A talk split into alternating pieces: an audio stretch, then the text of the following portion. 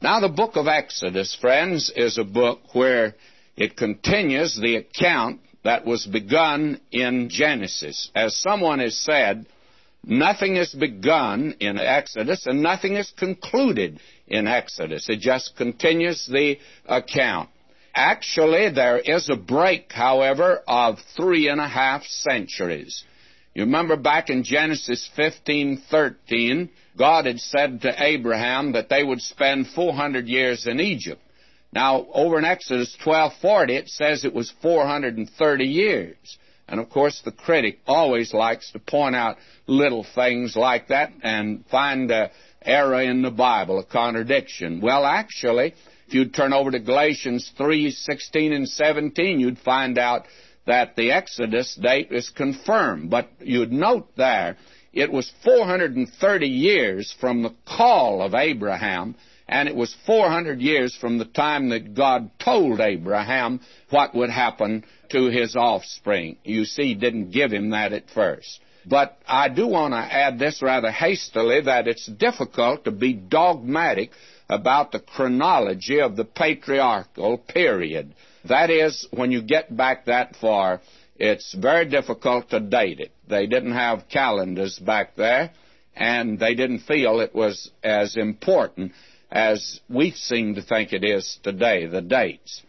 Now, we've omitted, if you'll notice, all dates in these outlines. And the reason for that is that the books of the Pentateuch I do not think that we ought to attempt to be dogmatic about dates, and therefore I do not want to put it down in black and white.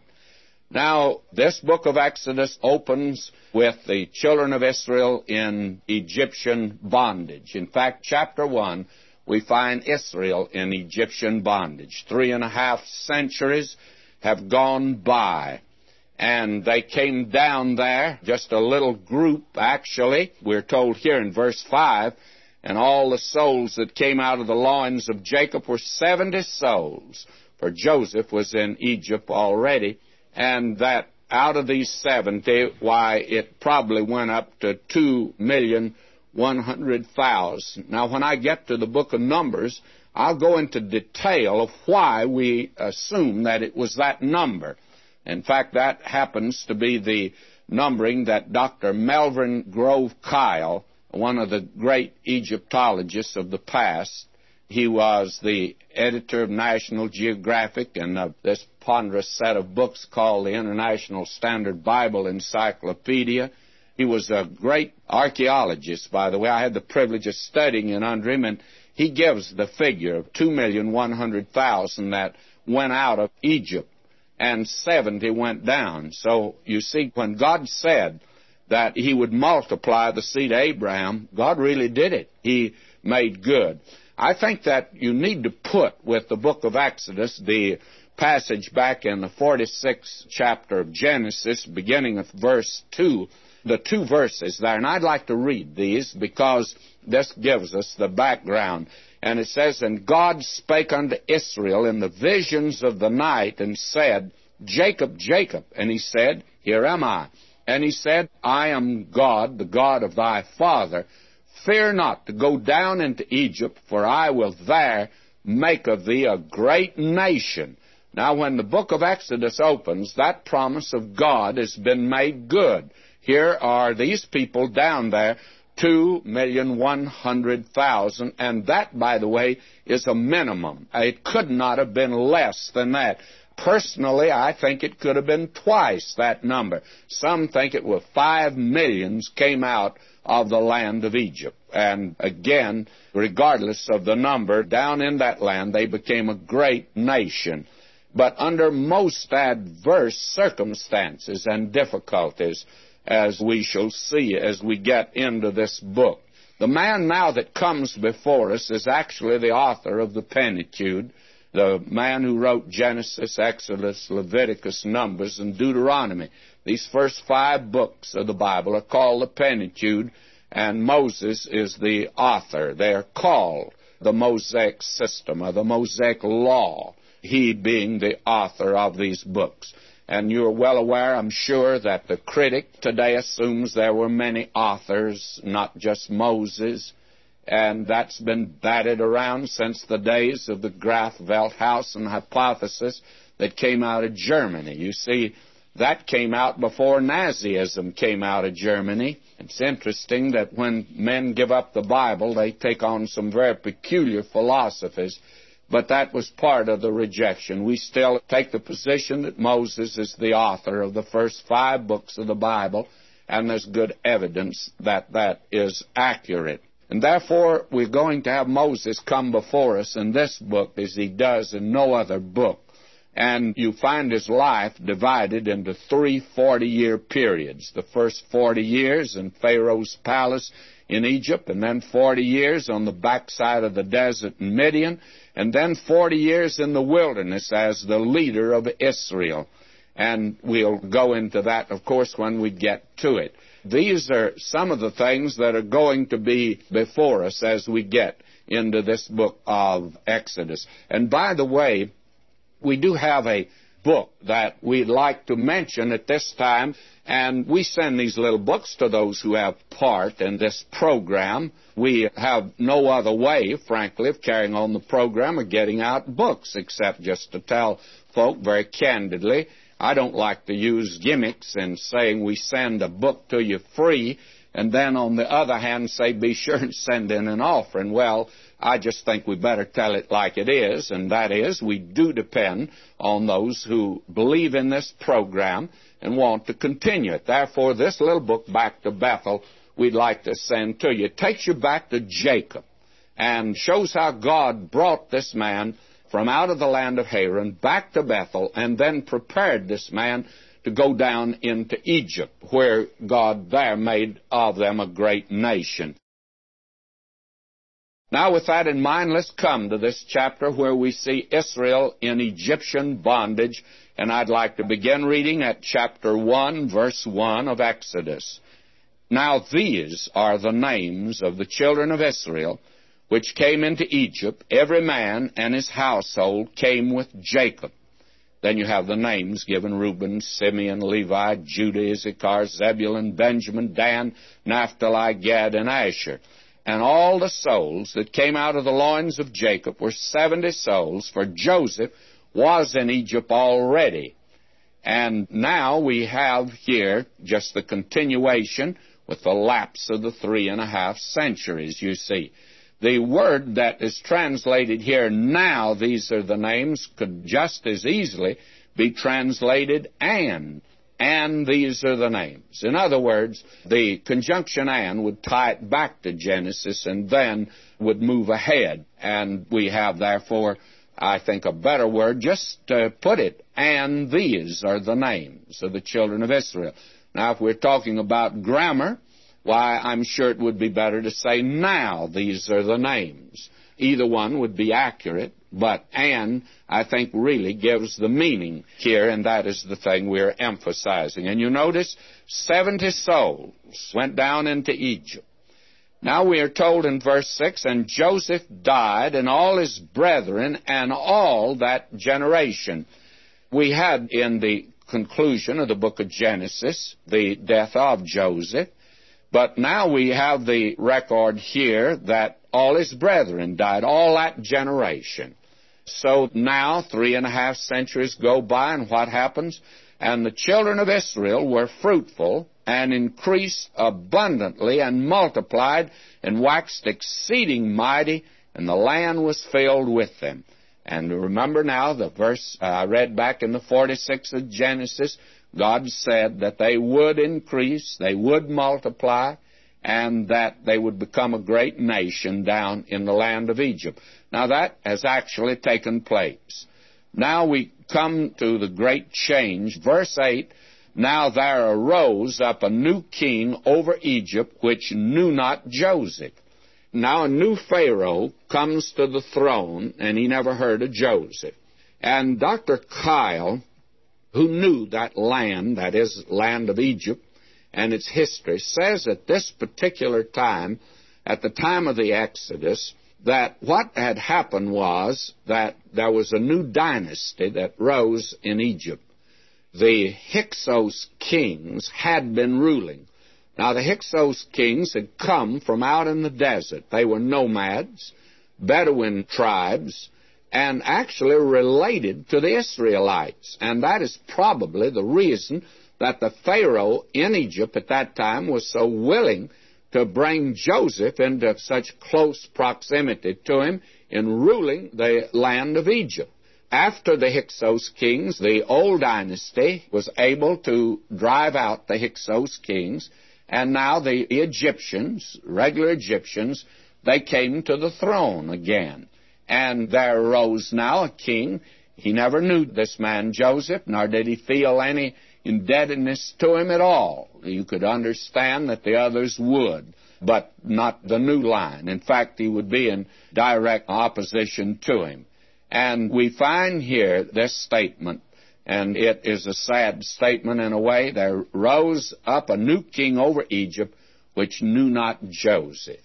There is something that we need to keep in mind as a tremendous lesson here. I've often wondered why these movements today who have specialized in reaching children have not used this verse. It should be used. There is a continual and a continuous responsibility of teaching the Word of God to each generation. Because if you don't, why, the time will come when they'll forget all about you. I've used this illustration before about the Coca-Cola man in Texas that told me, I forget how much of a bottle of Coca-Cola, a certain percent, goes for advertising. He said that that is essential. And I was kidding him, but I found 13 advertisements, 13 signs on the square in the little town I was in in Texas, and every one of them was a Coca-Cola sign. I said, that's overdoing it. He said, not so. And he mentioned Arbuckle coffee. He said, when's the last time you saw of Arbuckle coffee? And I said, well, I remember as a boy it was quite popular. Well, he said it was, but they thought they didn't need to advertise. There arose in Egypt a Pharaoh who knew not Joseph. I was really shocked not long ago when my own daughter and my son-in-law were talking to me and they had no knowledge of the Depression. Now, I should have been aware of that, but I actually was not aware. I mentioned something about how difficult it was during the Depression. Well, they weren't even around at that time. That's a new generation. And I think that part of the generation gap today is because a lot of these kids don't understand what some of us older folk went through. There's always a new generation coming on that never heard about the Lord Jesus Christ. And therefore, it's always necessary to teach the next generation. And so there arose a generation never heard of Joseph. And at one time he was a hero. They couldn't even remove his body out of the land. Now we are told here that this new Pharaoh that arose, he said unto the people, and this is verse 9, Behold, the people of the children of Israel are more and mightier than we. Come on, let us deal wisely. Well, his idea of dealing wisely with them is the wisdom of the world. And he says, Lest they multiply, and it come to pass that when there falleth out any war, they join also unto our enemies and fight against us, and so get them up out of the land. That was a possibility, of course, and they did present a real problem, I'm sure, to this Pharaoh. But he's using worldly wisdom to solve it. The simple matter would be to let them go, and that would solve it. But he wants them as slaves, of course. We are told here verse 11, Therefore they did set over them taskmasters to afflict them with their burdens. And they built for Pharaoh treasure cities Pithom and Ramesses. That was something that reveals now that they were those that were really doing the hard work. Actually, some have thought that they had something to do with the building of the pyramids. Well, I think the pyramids probably were there long before this. But certainly the city of Ramesses has been excavated, and I remember Dr. Kyle brought to class one day a brick that had been taken out of that city the interesting thing, a brick that had been made without straw, and it showed evidence of it. And then another brick that had evidence that was made with straw. So that the record that's given here is quite an accurate record. but it'd be accurate if they'd never found any bricks at all. The bricks here are not thrown at the Bible, however, they rather confirm it, and that, of course, makes it interesting. They did build the cities of Ramesses. Now we're told, but the more they afflicted them, they multiplied and grew, and they were grieved because of the children of Israel. Now they're put in a pretty hard spot, as you can see down here in the land of Egypt. And this is exactly what God had told Abraham would happen. Now, back in the 15th of Genesis, verse 13, God had said, He said unto Abram, Know of a surety that thy seed shall be a stranger in a land that's not theirs, and they shall serve them, and they shall afflict them 400 years. Now, three things. They're to be a stranger in a strange land, and they are there to be servants, that is, slaves and they shall afflict them. So that these three things are already fulfilled right here, and we're just about a dozen verses in the first chapter here. Now we're told, though, the more they afflicted them, the more they multiplied and grew. Verse 13, And the Egyptians made the children of Israel to serve with rigor, and they made their lives bitter with hard bondage, in mortar, and in brick, and in all manner of service in the field all their service wherein they made them serve was with rigor. In other words, they are not only making them slaves, but they are mistreating them. Now the king of Egypt spake to the Hebrew midwives, of which the name of the one was Shiphrah, and the name of the other Puah. I was very much interested to see the meaning of these two women, and the name of the first is Beauty, and the name of the second one, Splendor. Splendor and beauty. Have you ever noticed these silhouette pictures of Egyptians? Do these two names here grab you, my friend, when you think of those silhouettes and the pictures of the Egyptian women? Beauty and splendor. That is the thing that characterized the women in the land of Egypt. And these two apparently were women that are in official positions, a high position, and they had charge. In fact, they're the head of the nurses in the land of Egypt. They are the ones that would have charge in bringing the little ones into the world. Verse 16, now this is the king of Egypt, or the Pharaoh speaking. He said, When ye do the office of a midwife to the Hebrew women, and see them upon the stools. If it be a son, then ye shall kill him. But if it be a daughter, then ye shall live. Now, this is another attempt of Satan to destroy the line that's leading to the Lord Jesus Christ. Now, friends, you're going to find that this goes all the way through the Bible, the Old Testament, right into the New Testament. You will find out that several attempts were made to destroy them to exterminate them. And it's quite interesting the way that anti Semitism has spread throughout the world. It's something that you don't seem to be able to kill it out. It's satanic in its origin, and therefore no child of God today, no Christian, could possibly have any part in anti Semitism. And it's generally the godless that have persecuted them and the non Christian. Now, I know someone's going to say during the Dark Ages the church engaged in it. Yes, but it was the Dark Ages, you remember. They were very far from the Word of God. There was a great deal in externalities in religion. My firm conviction is that no person can study the Word of God and become anti Semitic. This is a satanic attempt to get rid of the children of Israel. But notice how God always intervenes. Verse 17, but the midwives feared God. In other words, these people had borne a witness in the land of Egypt. And at least the midwives that had come in contact with the people, they feared God and did not, as the king of Egypt commanded them, but saved the men children alive. And the king of Egypt called for the midwives and said unto them, why have ye done this thing, and have saved the men children alive? And the midwives said unto Pharaoh, Because the Hebrew women are not as the Egyptian women, for they are lively and are delivered ere the midwives come in unto them. Therefore God dealt well with the midwives, and the people multiplied and waxed very mighty. In other words, this attempt to destroy all the male children just wasn't coming off very well in the land of Egypt. This is another political maneuver that didn't work out. Believe me, there's been many a political maneuver in our day that hasn't worked out. Verse 21 It came to pass, because the midwives feared God, that he made them houses. In other words, these two women apparently had charge of them, and they became a group that was greatly respected in the land. Now, the last verse, verse 22 of chapter 1. And Pharaoh charged all his people, saying, Every son that is born ye shall cast into the river, and every daughter ye shall save alive. Now, you see, this would soon exterminate them as a race.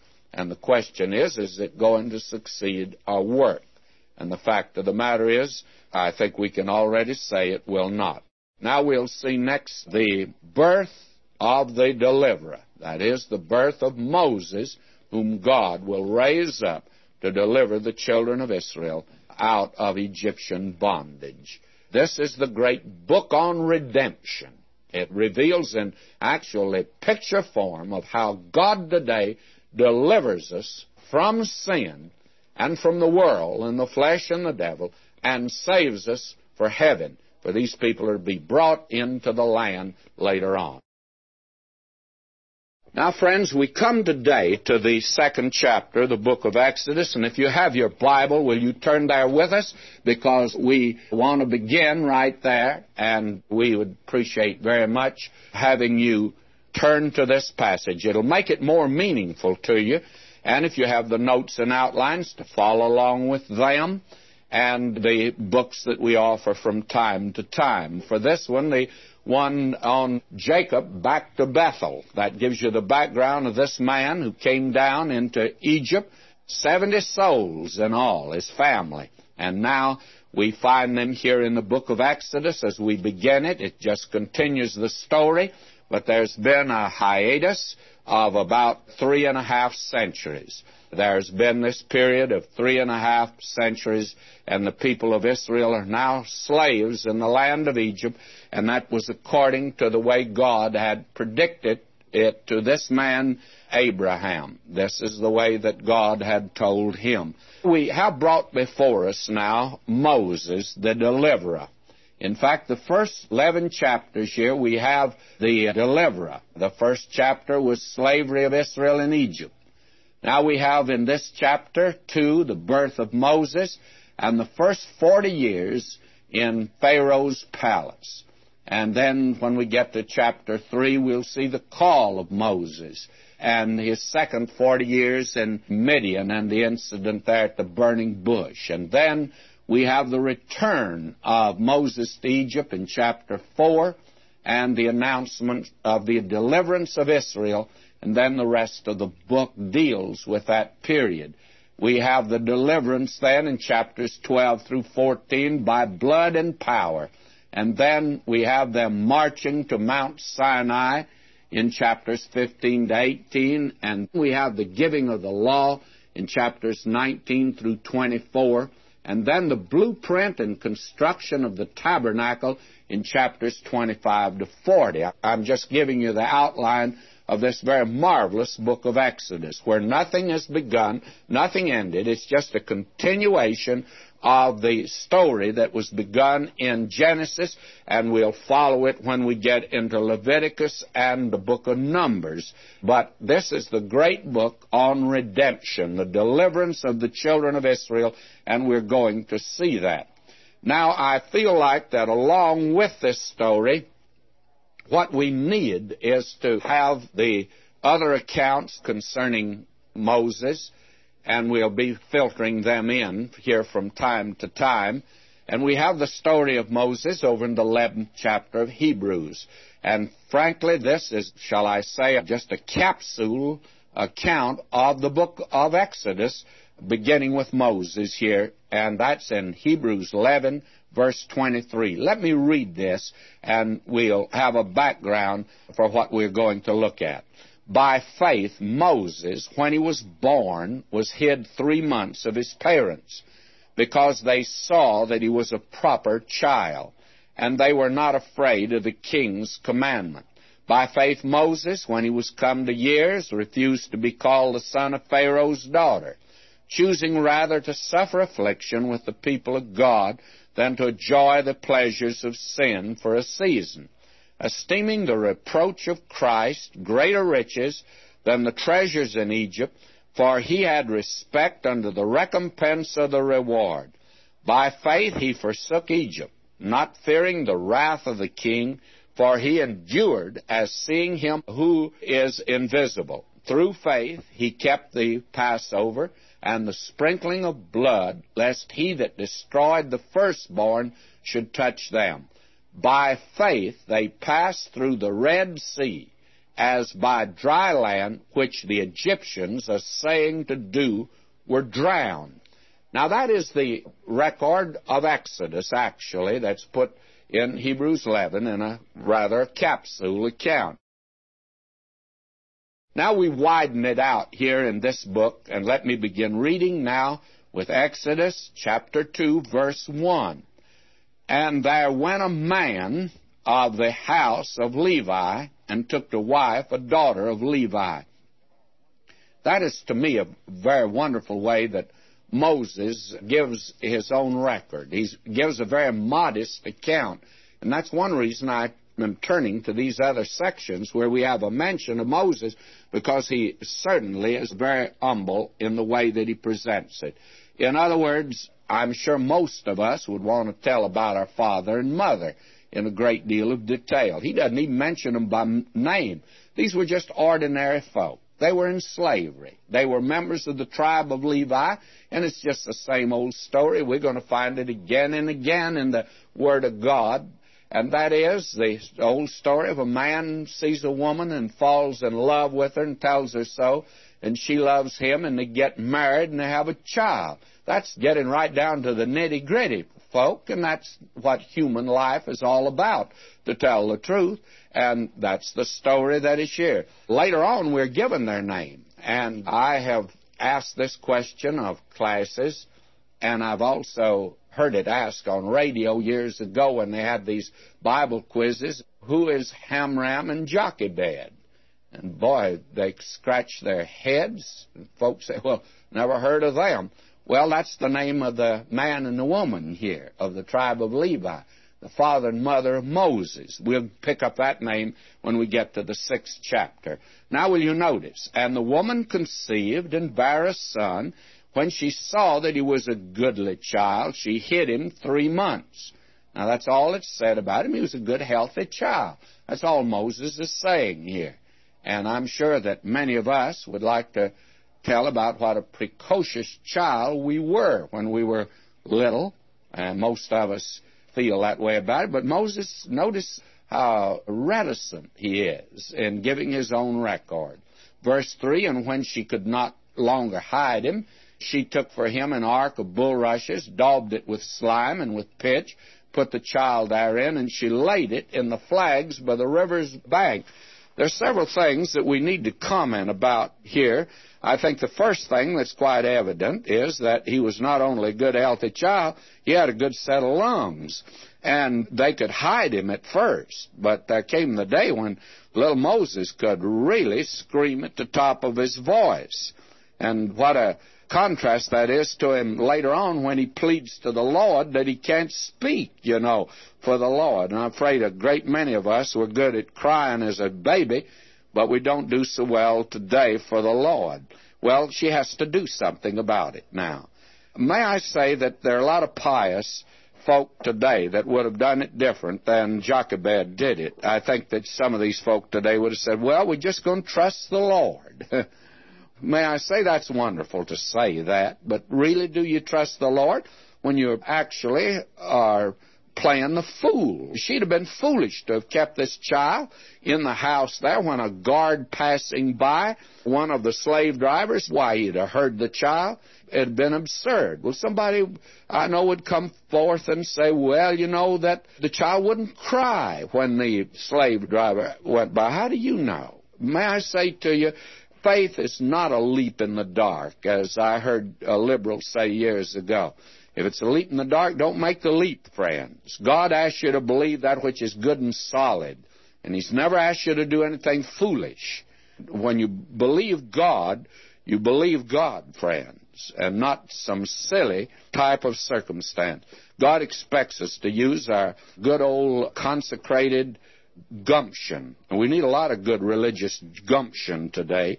And she does a sensible thing. She makes a little ark and she puts Moses in it. This woman now is acting in a sensible way, and that's an evidence she's trusting God. Now, not only that, and his sister stood afar off to wit what would be done to him. So she puts the little sister down there. Now again, she could have put him down there and said, Oh, I trust the Lord. I'll just let him go on. I remember that a mother that I talked to about her son years ago. Well, may I say that the boy's been in prison since then. And I told her what I thought that she ought to do. And she said, well, she didn't feel like that was trusting the Lord. Well, what she did is very foolish. It wasn't really trusting the Lord.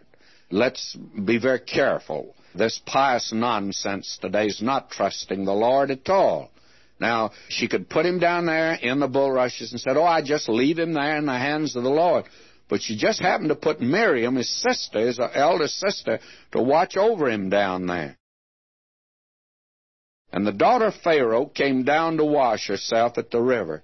This is marvelous to me. Here's where the hand of the Lord now is revealed. The Lord's going to intervene, but you got to be sensible first. She's been sensible. And her maidens walked along by the river's side, and when she saw the ark among the flags, she sent her maid to fetch it. Now she came down to the Nile River to wash. I have several comments to make there. I went to the place that they say was the place where Moses was putting the bulrushes. Well, my comment is that that would be no place for Pharaoh's daughter to take a bath. She'd be dirtier coming out than she would be going in. That's the first comment. The second is, it sure is a public place, and I don't think Pharaoh's daughter went to a place like that in that day. They were very uncivilized back there. They didn't believe in nudism as we do today. We are, you know, free and, and believe in freedom today and expressing ourselves and communicating and opening up our minds and all that nonsense. Back there, they were very uncivilized, as you can see. So I'm sure that it was a much more secluded spot than was shown me. But anyway, the important thing here is that God's overruling now. You see, God can intervene. And it's very well that Miriam, the sister of Moses, was there. And when she had opened it, she saw the child, and behold, the babe wept. And at that moment, it was the right time for the child to cry. In fact, at that very moment, the Lord pinched little Moses, and he let out a yelp. And God brought together two things, I tell you, friends, that He's put together in this world. One is a baby's cry in a woman's heart. And Pharaoh's daughter there just couldn't pass it by. And she had compassion on him and said, This is one of the Hebrews' children. Then said his sister, and she's right there to make the suggestion to Pharaoh's daughter, Shall I go and call to thee a nurse of the Hebrew women, that she may nurse the child for thee? That was a very helpful suggestion of Miriam. And by the way, Miriam is not going to let her young brother Moses forget that later on, by the way. You see, this is a very human story we're reading. Let's get rid, when we read the Bible, friends, of all this pious nonsense and get down to the nitty gritty and find out what God's really trying to tell us today. Because I think He's speaking to us on every page of this book.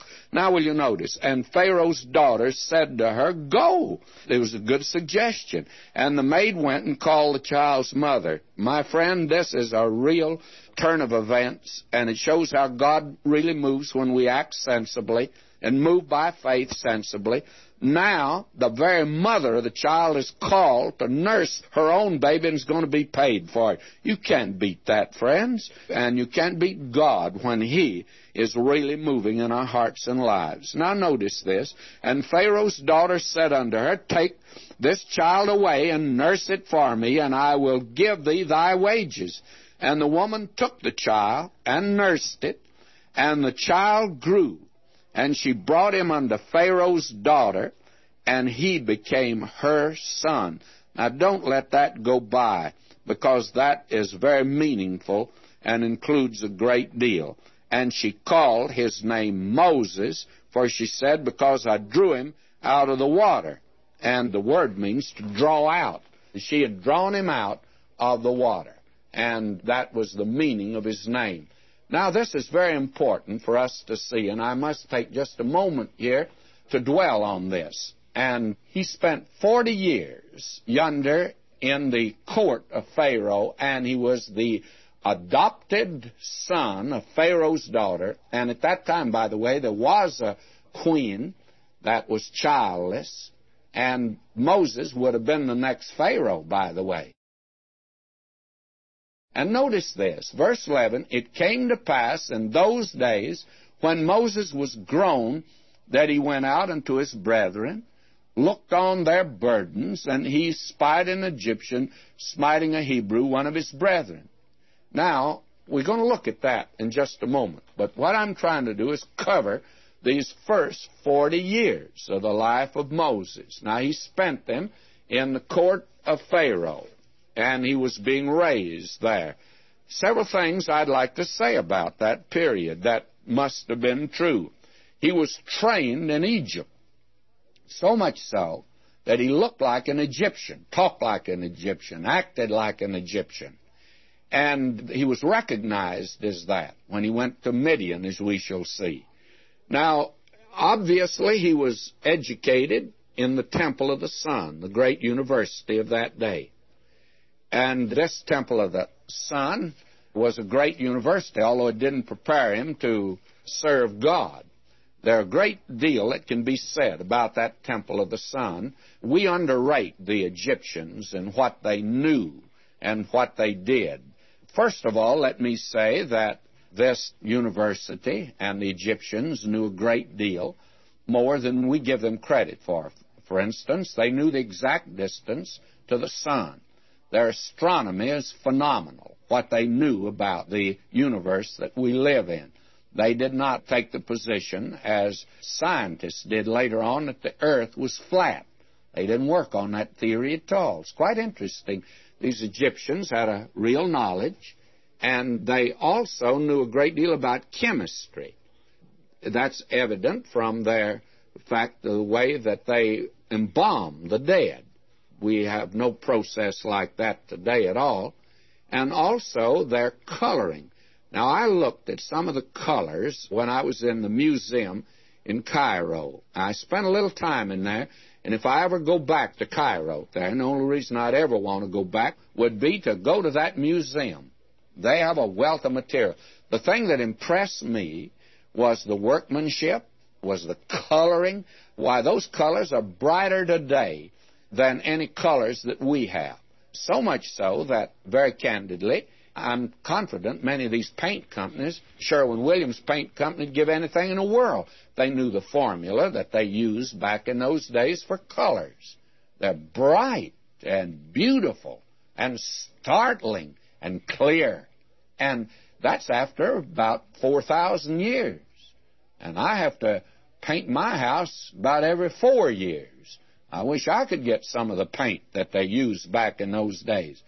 These people knew a great deal. They had a library that was tremendous. And so this man Moses, we are told, was learned in all the wisdom of the Egyptians.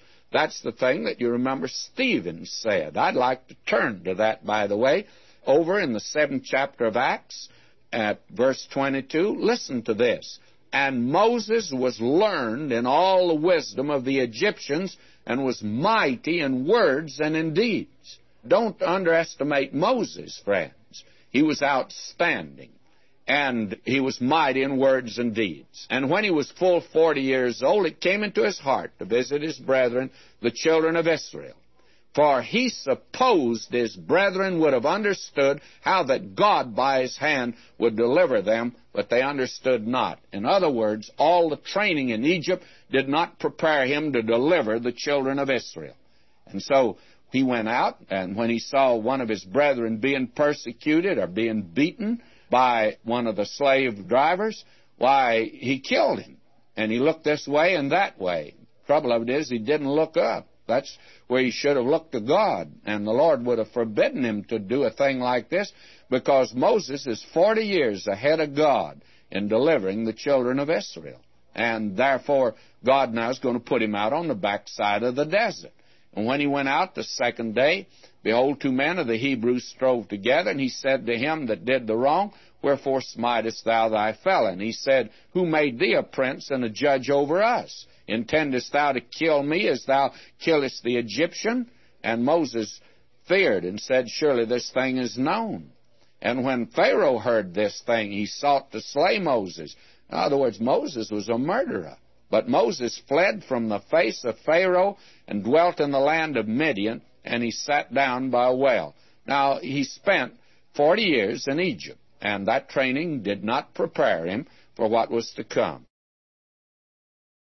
Now the priest of Midian had seven daughters, and they came and drew water and filled the troughs to water their father's flock. The shepherds came and drove them away, but Moses stood up and helped them and watered their flock. And when they came to Reuel, their father, he said, How is it that ye are come so soon today? And they said, An Egyptian. You see, Moses passed as an Egyptian. He certainly had the background for it. An Egyptian delivered us out of the hand of the shepherds, and also drew water enough for us and watered the flock. He said unto his daughters, And where is he? Why is it that ye have left the man? Call him, that he may eat bread with us. And Moses was content to dwell with the man, and he gave Moses Zipporah, his daughter. Now, she is given to Moses and he takes a bride. And it's interesting, many of the men of the Old Testament are figures of Christ, not in all detail. It couldn't be. Certainly not in the fact Moses was a murderer, Christ was not. He was a Savior. And Jonah is a figure of Christ in resurrection, but certainly not in running away from God. And so Moses here, in the time of his rejection, why, he gets a bride. And we are living in the day of the rejection of Christ. But he's calling out a bride out of this world today, and that's the church. And so we find him now down in the land of Midian, and 40 years goes by. There's always been a question relative to Moses' marital state. I personally feel like that that's one of the things that Moses more or less passes over. I'm sure he must have loved his wife, but the record that we have doesn't reveal a very wonderful relationship at all. I would presume that it was not the best in the world. Here is this man now that's down in the land of Midian on the backside of the desert, getting his BD degree, backside of the desert degree, and there God was training him to deliver his people. We are told, though, in verse 21, and Moses was content to dwell with the man, that is the priest, there in Midian, and he gave Moses Zipporah, his daughter. And Zipporah means sparrow. She must have been a little thing. And she bare him a son, and he called his name Gershom, for he said, I've been a stranger in a strange land came to pass in process of time that the king of Egypt died, and the children of Israel sighed by reason of the bondage. And they cried, and their cry came up unto God by reason of the bondage. And God heard their groaning. And God remembered his covenant with Abraham, with Isaac, and with Jacob. And God looked upon the children of Israel and God had respect unto them. Now, God is going to come down and deliver the children of Israel now. And Moses has been trained to be that deliverer. Now the question, of course, arises, why did God do this? Now, if you have any notion that the reason God did this was because of the superior ability of these people, then I think you'd be entirely wrong. And God did not come down to deliver him because he said, My, these children of Israel are so superior to the Egyptians, and they've been true to me. They've not gone into idolatry, and they've served me faithfully, and they are a lovely people. May I say to you that God never said that because it wouldn't have been true. These people were not faithful to God. They did not serve Him. They did go into idolatry. And you'll recall when they got out into the wilderness, they couldn't wait to make a golden calf. Just soon as Moses got out of sight, why, Aaron started making the golden calf for them. They had gone into idolatry. They were away from God. They were in slavery. Now, why would God come down and deliver them? Because they're in a helpless, hopeless, position. They are in a position where, unless somebody will intervene on their behalf, they're through. They're sunk. Or, using the common colloquialism of the day, they've gone down the tube. They are not even savable. They cannot be salvaged, it would look like, at this particular juncture. Well, then why did God come down? Well, He tells us here two reasons. God says, I heard their groaning. the thing that appealed to God was their desperate condition, their hopeless condition. That's what appealed to God. And he saw that, and for that reason, it appealed to him. And then the second reason is, he says here that he remembered his covenant with Abraham, Isaac, and Jacob. God says, I made a covenant with Abraham, that I'd bring his offspring after the 400 years, I'd bring them back into the land. God says, I intend to keep my covenant. What I say I'll do, I will do. And God confirmed that covenant with Isaac and then again with Jacob. Now, these are the two reasons that God came down and delivered these people. It was their desperate, hopeless condition. It was that which appealed to the heart of God and the second thing is, God had made a covenant with Abraham, Isaac, and Jacob. Now, why do you think God has redeemed you? That is, if you are redeemed. Why do you think God has redeemed me? Well, same reason. God found nothing in us that called forth His salvation. He makes it very clear that when He saves us, it's not because any merit is in us at all. Actually, it's without a cause. That is the thing that Paul says in Romans, the third chapter, verse 24. Let me read verse 23. For all have sinned and come short of the glory of God, being justified freely. And that word freely means without a cause. It's the same word our Lord used when He said they hated me without a cause. Now, you and I are justified without a cause. That is, there's no reason in us. God didn't look at us and say, My, you know, you're white and you're Protestant and you're lovely and you're superior and I'm going to redeem you. Fact of the matter is, it's the reverse of that. God saw us in the blackness and darkness of sin and ignorance. He saw us hopelessly lost. And we were not able to save ourselves. And so we're told here, being justified without a cause by His grace through the redemption that's in Christ Jesus. And God saves us by grace Actually, He doesn't save us by love. He loved us, but love didn't save us. Love provided a Savior. God so loved that He gave His only begotten Son. God so loved the world that He gave His only begotten Son that you and I might have a redemption. and we are saved, therefore, without a cause, by His grace, through the redemption that's in Christ Jesus. That's the basis on which God saves us today. And I hope none of you listening in have any notion that God found anything in you that was worthy of salvation. Now, I think that a great many people think that, well, God did save me as a sinner, but He saw what a lovely person I would become. Did you know that you never become a lovely person? I hate to say that, but you don't become a lovely person. There's no good in that old nature. Paul says, I know within my flesh there dwelleth no good thing.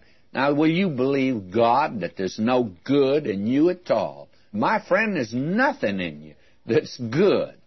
Oh, I know that hurts a great many people. That's a shoe that really pinches, isn't it? To think that God didn't find any good in us, and there's never going to be any good in us. And that's the reason you and I have to have a new nature. That's the reason for that, because, friends, you and I just can't produce anything good. He found nothing in us, nothing whatsoever.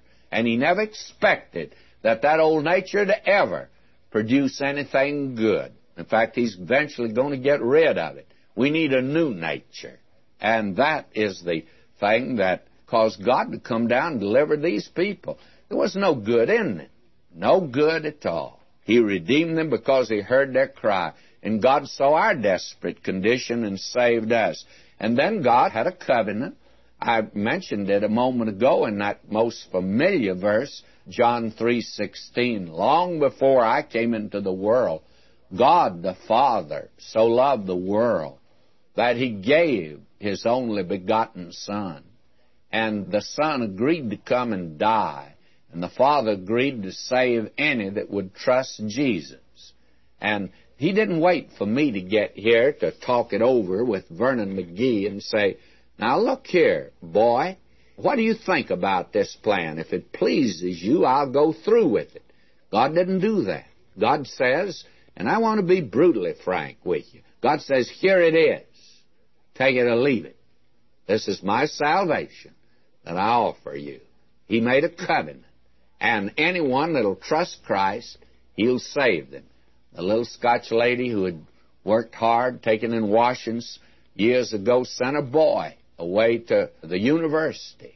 And he came home for vacation, and that was in the days when the university was going modern and liberal. And so when he came, why, he had a few doubts, and he was a little arrogant, you know. But he didn't really want his mother to know too much.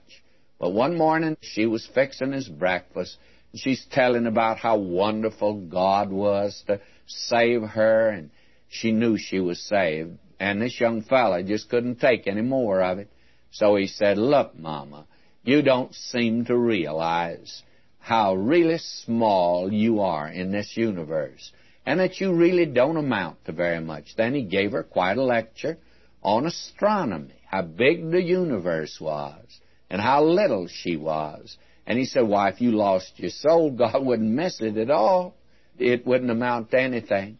Well, she didn't say anything. She just kept waiting on the boy till finally she got everything on the table. Then she sat down and she said, I've been thinking over, son, what you said. You were right. My little soul doesn't amount to much, and if I lose it, I wouldn't lose much. And God wouldn't lose much, but says, you know, if He doesn't save me, He's going to lose more than I would lose. The boy says, what do you mean? Well, she said, He promised that if I would trust Jesus, He'd save me. And He'll lose His word. He'll break His word. He'll lose His reputation and His character if He doesn't make good. You're right. I don't lose much but he's going to lose a great deal. And friends, God's not going to lose a great deal. God's going to make good. And that's the thing that he's saying. Not that the children of Israel are attractive, but he is saying that he's come down now to redeem them because he has heard their cry. And that appealed to him. There's nothing lovely that appealed in those people. And there's nothing lovely in us that causes him to save us. And he did make a covenant with Abraham, Isaac, and Jacob. And God has agreed to save any that'll trust Jesus because it was on that condition that he came to this earth to die. God so loved. And it's that love provided a redemption. And God doesn't save by love, He saves by grace. Now, grace is love in action. It's easy to sit on the sidelines and talk about loving. God didn't do that. God's demonstrated His love to us today. Now, will you notice the last verse? And God looked upon the children of Israel, and God had respect unto them. Now we come to the third chapter of the book of Exodus. Now, in the third chapter, we have this very arresting story of the burning bush. It's the call of Moses, and the second 40 years in Midian now comes to an end. And this burning bush is the turning point, of course. Now, let me begin reading at verse 1. Now, this is chapter 3 of Exodus. Have you ever noticed the great chapter 3s of the Bible? I've often wanted to run a series on the great third chapters of the Bible. But there's so many things I've never been able to get around to preach on that are in the Word of God. Genesis 3, John 3, Romans 3, and here is Exodus 3, and it's the burning bush. Now, will you notice? Now, Moses kept the flock of Jethro, his father in law, the priest of Midian, and he led the flock to the backside of the desert, and came to the mountain of God, even to Horeb.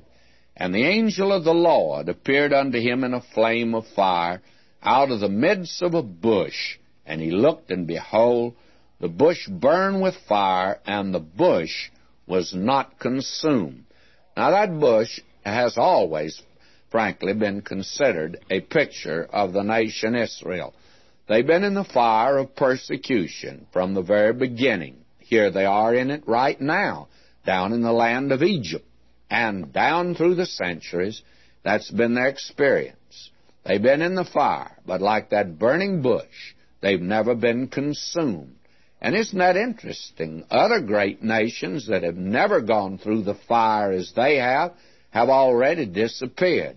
By the way, when was the last time you saw a Midianite? He's down in the land of Midian. Have you seen the flag of Midian? Do you know anything about the government of Midian? I must confess that I know nothing about this. It's gone. It's disappeared, friends. But the burning bush is certainly typical of these people. Now will you notice? And the angel of the Lord appeared unto him in a flame of fire out of the midst of a bush. And here, the angel of the Lord, in my book, in the Old Testament, is none other than the pre incarnate Christ.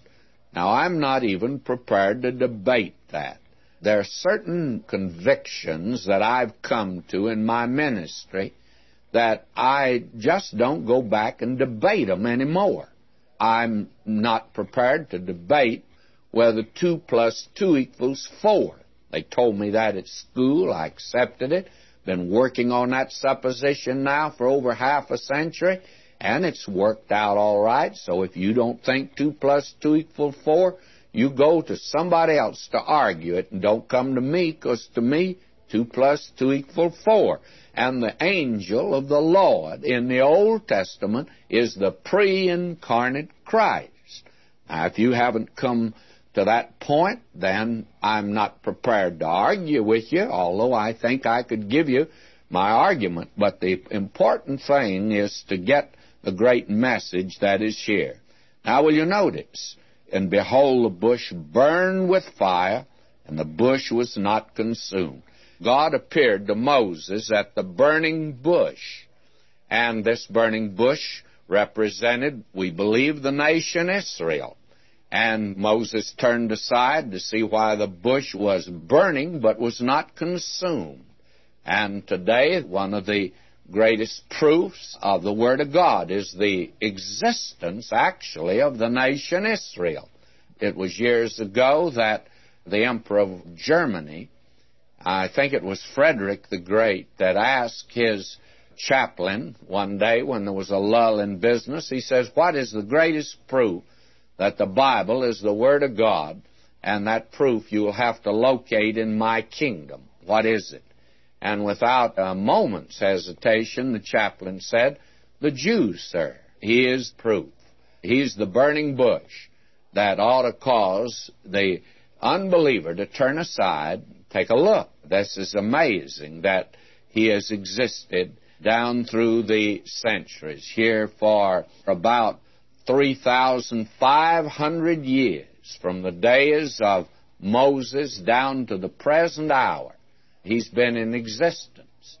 Uh, the nations have come and gone, and he's attended the funeral of all of them, but he is still around. And so Moses turned aside, and God spoke to him out of the burning bush. He had to correct Moses' manners. Although he'd brought up in the court of Pharaoh, he didn't know enough to take off his shoes in the presence of a holy God. And I'm afraid that a great many folk today get familiar with God. We have today a new approach, we are told. We must learn to identify with this age and adopt a new vocabulary. May I say, it's absolute nonsense. One of these hippies came up to me down in Florida, a cute little girl. In fact, she was beautiful. She had the beads in a burlap bag, it looked like, for a cloak. And by the way, several of them were attending the service each evening, and she came up and said, Well, you communicate. May I say to you, you don't have to adopt their vocabulary. You can communicate. You can identify by taking your place as a sinner. Alongside of them, they're sinners and we're sinners and we both need a Savior, and we can all understand that. It's perfect nonsense today, and we have some ministers in trying to identify doing some weird things in order to do it, and they apparently are not getting the message through. I believe the message can be gotten through. Now, we find here that God has come down to deliver these people, and He's making it very clear to Moses what he's going to do, and that he's a holy God. And when you and I approach him, we don't approach him with a hail fellow well met approach. We don't give him that pat on the back. That's not the way you approach God. And if the Lord Jesus came into where you are or where I am right now, glorified Christ, we'd go down on our face before Him. And I don't care who you are, you'd go down on your face before Him. Every knee's going to bow to Him someday. Now, will you notice? And Moses said, I will now turn aside and see this great sight, why the bush is not burnt. And when the Lord saw that he turned aside to see, God called unto him out of the midst of the bush. I thought it was the angel. It was. Well, didn't the angel call? Yes. Well, then why does it say God called? Because it's the Lord Jesus, friends, and He's God. And He said, Moses, Moses, and He said, Here am I. And He said, Draw not nigh hither, put off thy shoes from off thy feet, for the place whereon thou standest is holy ground. Here is a man brought up in the court of Pharaoh, trained in the culture and civilization of that day, and it was a great one. He has spent now 40 years in the wilderness, and he's had a great training out there, but you know he doesn't know enough to take off his shoes. He doesn't know enough to do that. How many people today, they are learned in the wisdom of this world, but they are so ignorant of God so ignorant of His Word. And now he has to be rebuked and told to take off his shoes. Take off your shoes, for the place whereon thou standest is holy ground. God now is teaching him a great lesson that has to do with the holiness of God. Moreover, he said, I am the God of thy father, the God of Abraham, the God of Isaac, and the God of Jacob. And Moses hid his face, for he was afraid to look upon God. Now, when we say that he could look upon God, he could look upon the revelation of God. The Lord Jesus, when he came to this earth, actually was veiled in human flesh. It can still be said, No man hath seen God at any time. The only begotten Son in the bosom of the Father, he hath exegeted him. He's led him out in the open, where now you can know God, and the only way you can know Him, of course, is through the Lord Jesus Christ. Now, will you notice we're told here, God says to Moses, I've seen the affliction, I've heard their cry, and I've come down now to deliver them. And in verse 8, and I'm come down to deliver them out of the hand of the Egyptians, and to bring them up out of that land into a good land to a large, unto a land flowing with milk and honey, and unto the place, notice that, unto the place of the Canaanites, the Hittites, the Amorites, the Perizzites, the Hivites, the Jebusites, and the Electrites. In fact, all the lights are there, by the way. And God's redemption always involves it's a redemption out of and a redemption into. That is redemption. God has not only saved us from sin, but He's saved us for a holy life. That is the thing that He's made, I think, very clear. Notice what Paul says in the second chapter of Ephesians, verse 5. He says, Even when we were dead in sins, He hath quickened us together with Christ. By grace you're saved. Now, that's from Egypt, you see. And he hath raised us up together and made us sit together in the heavenly places in Christ Jesus. Now he's brought us up and given us a position in Christ. And if you're saved today, you are completely saved. And you're saved as much today as you'll be a million years from today because you're in Christ. You've been brought out of Adam, put in Christ, You've been brought out of death and put into life. You've been brought out of darkness and brought into light. You've been brought out of hell, if you please, and put into heaven. That is redemption. It's out of, into. Now, God says, I'm going to take the children of Israel, and I'm not only going to take them out of, I'm going to take them into a good land. That is the salvation of God. That's redemption. Now listen, verse 9. Now therefore, behold, the cry of the children of Israel is come unto me, and I've also seen the oppression wherewith the Egyptians oppress them. Come now therefore, and I will send thee unto Pharaoh, that thou mayest bring forth my people, the children of Israel, out of Egypt. And Moses said unto God, Who am I, that I should go unto Pharaoh, and that I should bring forth the children of Israel out of Egypt. Now, do you notice what's happened to this man? Forty years before this, he was ready to deliver them, cocky as he could be, almost arrogant. He went out, you remember, he slew an Egyptian and delivered one of his brethren, because he thought they'd understand. And he looked this way and that way, but he didn't look up. He thought he could do it himself. Now God has trained him for 40 years on the backside of the desert, and he's learned how weak he really is. He's learned that he can't do it himself. And now he's saying, Who am I? I can't do it. My friend, now God can use him. That's the way God has to train all of his men. Have you ever noticed that he does that very thing? God had to take that boy who could slay a giant and put him out into the caves and dens of the earth, and he was hunted like a partridge. And he found out how weak he was. And then God could make him a king. God took Elijah the prophet, who could walk into the court of even Ahab and a Jezebel and say that it's not going to rain, but according to my word. And he said, I'm not apt to say anything either. Soon he just went stalking out. My, you'd think he was a pretty big, brave man, but really he wasn't. God put him out on the desert. That's where God trains this man. And out there on that desert, why, it was a drought. And he put a little stop down in the brook there. And every day he measured it, and the brook was drying up.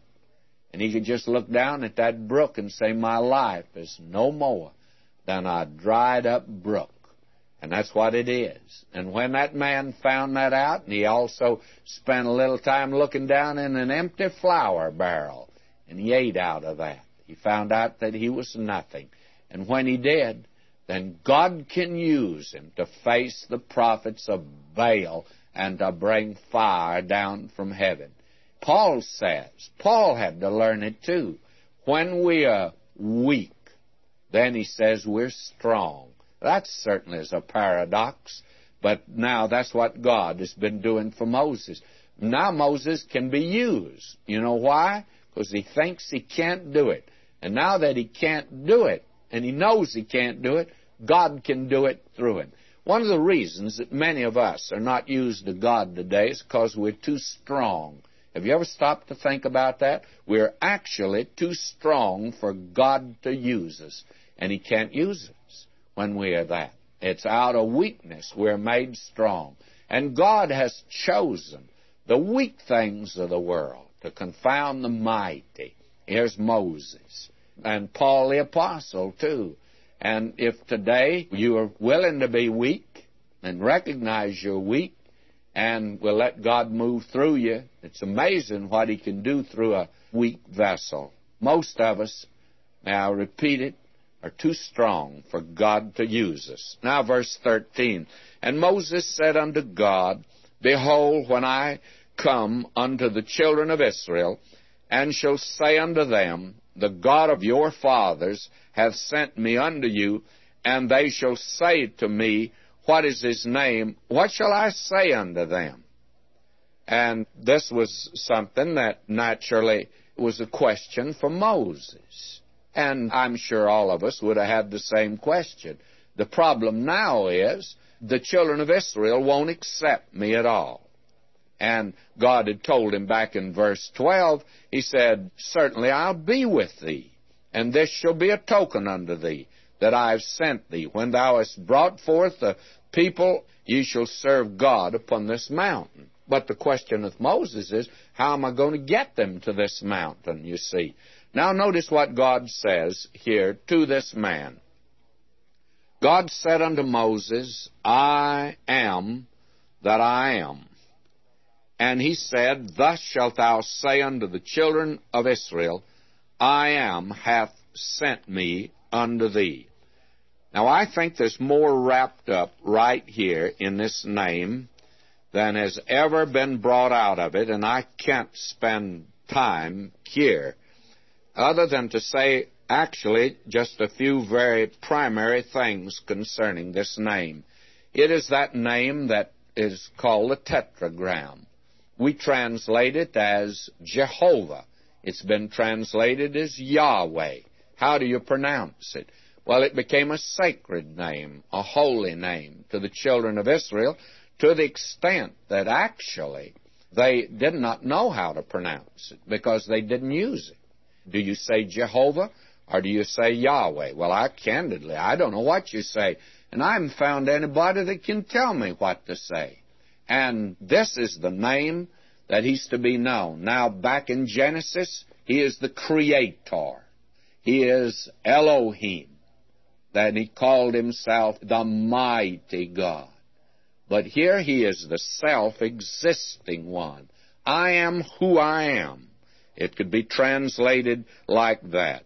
Thus shalt thou say unto the children of Israel, I am, hath sent me unto you, the existing one.